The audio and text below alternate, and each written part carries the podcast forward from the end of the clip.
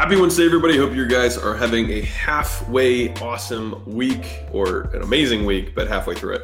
Um, so, I was having a conversation with a gym owner, um, an OG gym owner of ours, um, and he was saying that he was struggling with some people problems.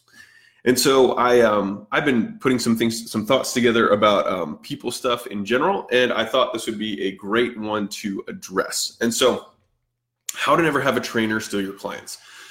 So, um, after you learn how to market and sell, the next bottleneck in your business is going to be your services, the thing that you are fulfilling with. And if you're doing a brick and mortar service business, which just about everyone on here is, the product is someone else, right? Whereas if you were selling widgets or selling retail, selling things, goods, whatever, um, or selling software, then you are selling a widget, which is unchanged for you know for the large part, um, and not really dependent on someone else, right?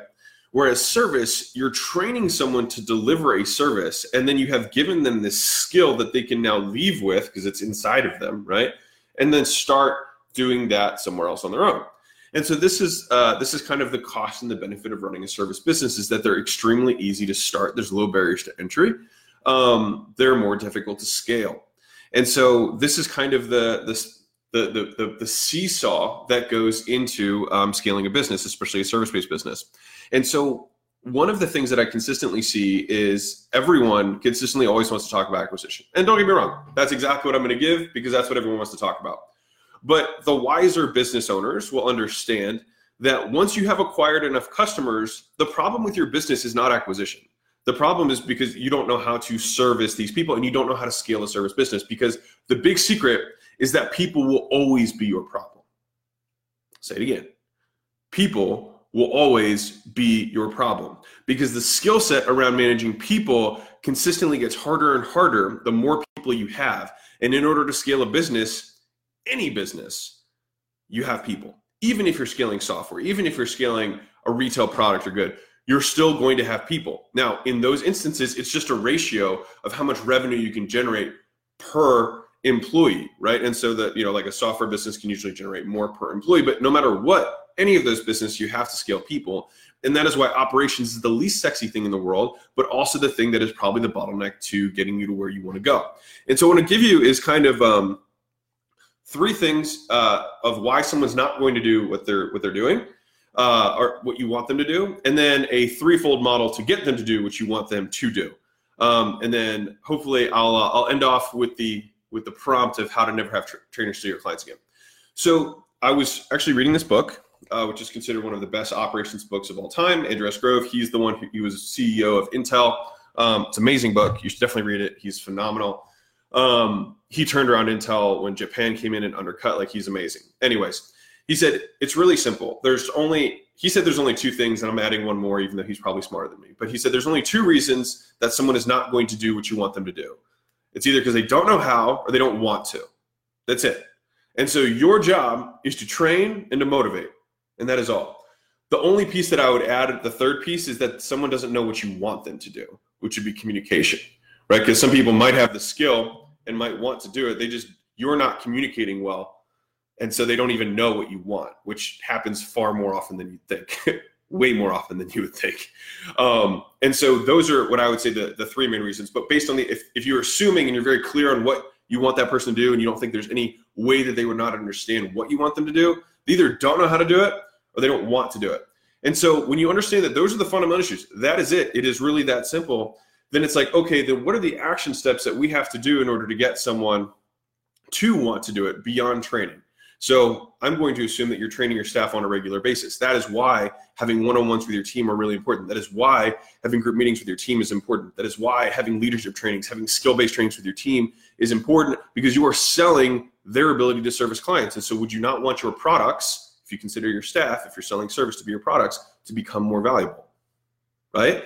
Now, that also feeds into the threefold model of keeping people. Now, I heard this first from Peter Parks, um, who's an internet marketer guy. Uh, he's huge in the affiliate world, um, but he had a threefold model that he probably heard from somewhere else. But, anyways, it was really good. And it's simply incentivize, motivate, inspire. And you incentivize with money, you motivate with opportunity, and you inspire with recognition. And so if you're if you're unpacking this and you're thinking about how do I how do I keep people, right? You keep people with those three things. The incentive around money, the opportunity to grow, and the ins- inspiration that once they've achieved something, you recognize them publicly. And so if you think about it, this is kind of before, during, and after, right? You get them to come on board with the incentive of money. You get them to reach for the opportunity when they see the future. And once they've achieved what you want them to achieve, you recognize them for it. Now, what's crazy about simple things is that they are the hard ones to do because they're so simple that you think there's something more complex. But the reality is that it is the boring shit that no one wants to do. And that is why most people don't do it, right?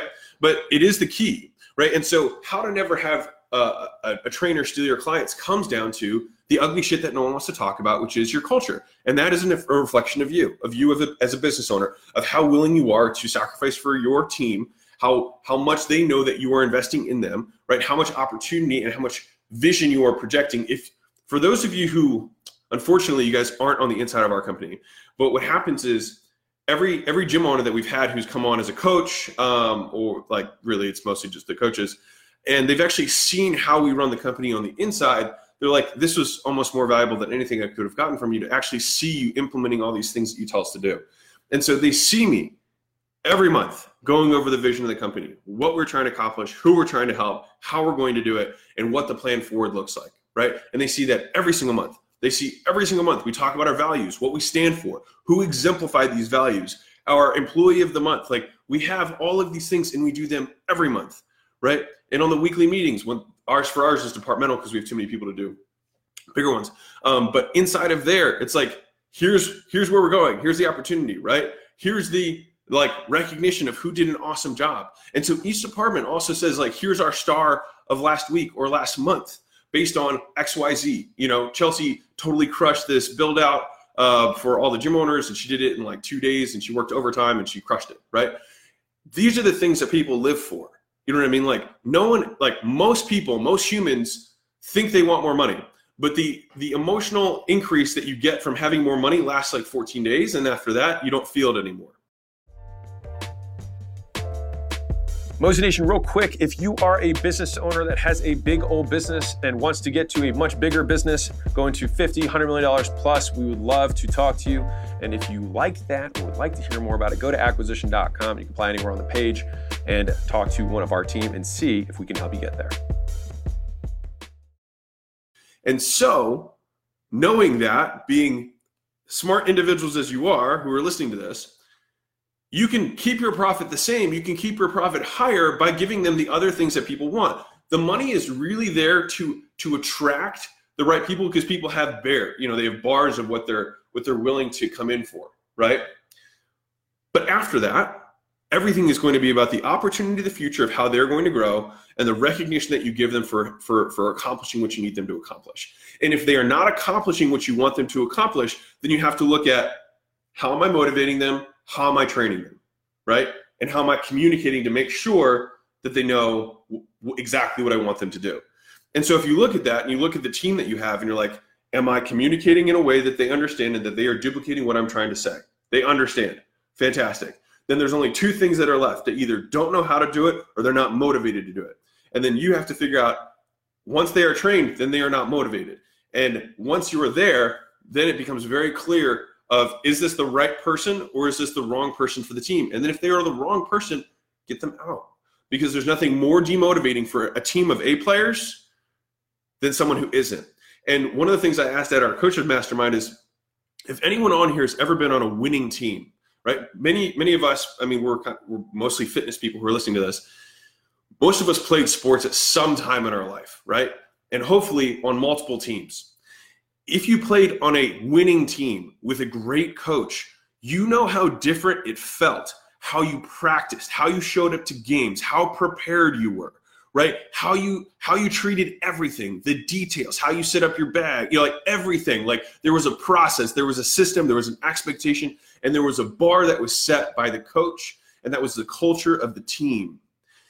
In your company right now, you are a team and you are the coach and if your company does not feel like the winning team that you remember when you were playing ball, that is your fault. You're the shitty coach. And so those players are going to leave and go on their own. That's it. That's all it is. And so if you're able to think about your company as a team and think about what it felt like to be on a team that wins, right? To be on a team that sets the bar high, that expects more of people, people play sports for free. In fact, people pay to play sports. So you can see that money is not the primary motivator. People are there for recognition and because they feel like they have an opportunity to grow, right? Most people aren't going to go play pro. And a lot of people don't even have that feeling that it's going to happen. And so understanding that, and I think that if you can put that lens in your eyes of like, how am I running my team, right? How am I running my team? When you had practice, how many times a week did you practice, right? The more you practiced, the better you got. Your practice are going to be the meetings. Your skill development is the one on ones that you're having. These are the basics. These are the things that you have to do. And if you're not doing them, your company is not going to grow, right? And then you're going to wonder when you check out because you have a modicum of success, you have a, a, a, certain average amount of success that you deemed as now I'm successful. You check out, you forgot the things that got you there. And then what happens? Your company slowly unwinds, right? And then all of a sudden you get you get surprised when someone leaves with 70 clients, right? But the the indicators of that were from three or four months prior when you stopped giving a shit, or they felt like you stopped giving a shit. And so um, you have to paint the future of where the opportunities for them. You have to train them. You have to invest in them so that they feel like they are continuing to grow with you. And you have to recognize them when they do the things that they're supposed to do. And you have to do it regularly because people forget. People need to need to bathe daily. They need to be motivated daily, right? And so if you have huddles, like if like on our huddles that we have every morning, we're like, what are the wins? And so everyone just gets on and says their wins. It's a great way to start the day. It sets the tone that like we're a winning team. We move forward. And by no means is Gym Launch perfect there's many things that we could do better. But I'm just saying, if you have that much intention behind it, your team will grow and will be better, right? And ultimately, if you're scaling service, you're scaling people. You're scaling people playing on a team together. And so, like, scaling service is a lot like sports.